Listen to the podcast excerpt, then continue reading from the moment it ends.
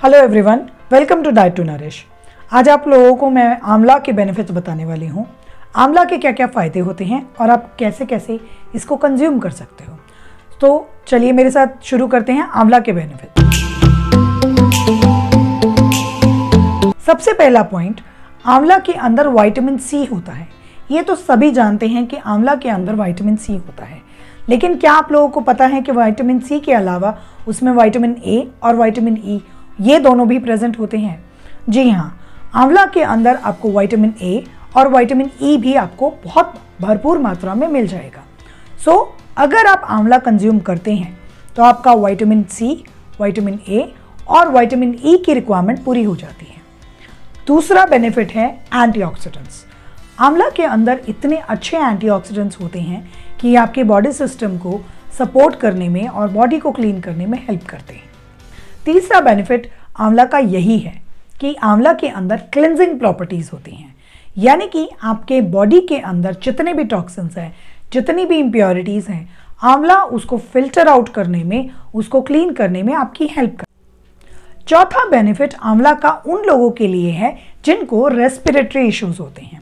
अगर आपको अस्थमा है या आपको ब्रीदिंग इश्यूज़ हैं या कोई भी रेस्पिरेटरी इशू है तो आपको आंवला ज़रूर कंज्यूम करना चाहिए। ये आपकी बॉडी के अंदर होने वाले इन्फ्लामेशन को कंट्रोल करने में हेल्प करता है।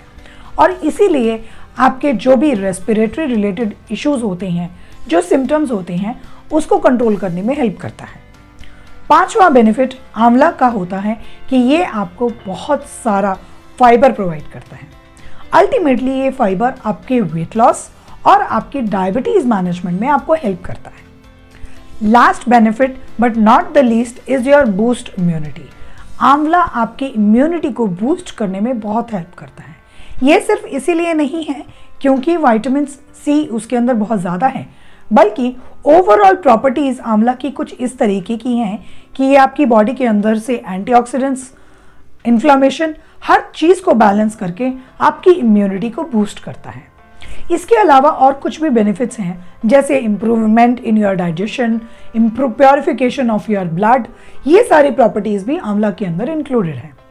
ये तो पॉइंट आ गए कि आंवला क्यों इंपॉर्टेंट है आपके लिए। अब पॉइंट आता है कि आंवला को कंज्यूम कैसे करें।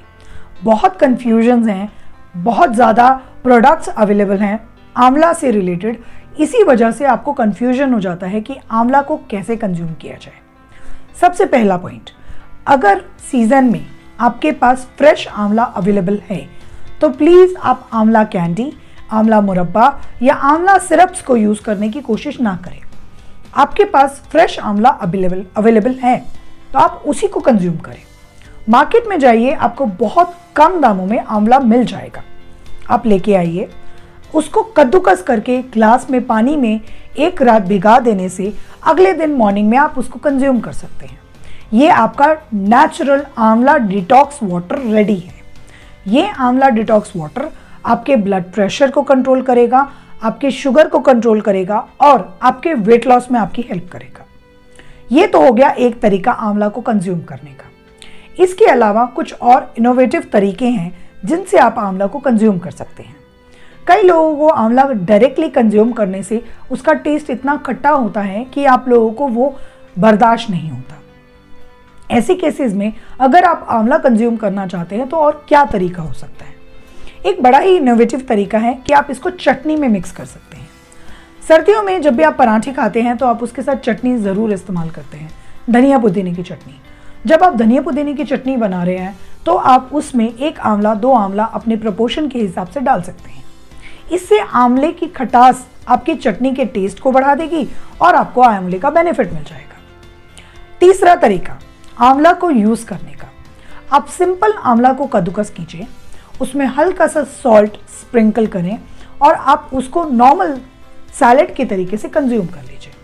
नॉर्मल आप जब चपाती सब्ज़ी के साथ या दाल के साथ कंज्यूम कर रहे हैं, उस टाइम पे आप ये जो स्नैक आपने बनाया है, ये जो आपने चटनी टाइप बनाया है, आप इसको आंवला को कंज्यूम कर सकते हैं। कितना आसान तरीका है, आपको बहुत ज़्यादा खटास भी फील नहीं होगी। एक और चौथा तरीका है आंवला को कंज्यूम करने का। वो ये, जैसे हम नॉर्मल मैरिनेशन करते हैं किसी भी चीज़ का, जब हम किसी भी फ़ूड प्रोडक्ट को सॉल्ट या स्पाइसेस लगा के छोड़ देते हैं मैरिनेट होने के लिए और उसके बाद हम उसको कुक कर लेते हैं या कंज्यूम कर लेते हैं, इसी तरीके से आप आंवला को मैरिनेट कर सकते हैं। एक फैक्ट है कि आंवला को ज़्यादा कुक नहीं करना चाहिए, इसीलिए मैं ये आपको एडवाइस कर रही हूँ कि आप इन सारे तरीकों से अगर आंवला को कंज्यूम करोगे तो आपको ज़्यादा बेनिफिट मिलेगा। ये सारे तरीके आपकी बॉडी सिस्टम के डायरेक्ट प्योरिफिकेशन में आपको हेल्प करेंगे। अगर आप आंवला को कंज्यूम करने से पहले उसको कुक कर लेते हैं, या किसी वजह से वो आंवला आपका हीट टेम्परेचर में कंट्रोल कांटेक्ट में आ जाता है तो उसके वाइटामिन पे और उसके न्यूट्रिटिव वैल्यू पे इफ़ेक्ट पड़ता है। तो अगर आप इन सारे मेथड से आंवला कंज्यूम करोगे तो आपको ज़्यादा उसकी न्यूट्रिटिव वैल्यू अवेलेबल होगी। आप ज़रूर इनको अपने डाइट में डेली बेसिस पे इंक्लूड करें। जहाँ पर भी आपको लगता है कोई डाउट है, आप मुझसे कांटेक्ट कर सकते हैं। कमेंट्स में आप अपने डाउट्स मुझे बताइए, मैं आपको आंसर करूँगी। इसके अलावा, कोई और फैक्ट अगर आप जानना चाहते हैं किसी और फ़ूड प्रोडक्ट से रिलेटेड तो प्लीज़ मुझसे आप कमेंट पे पूछ सकते हैं। Thank you so much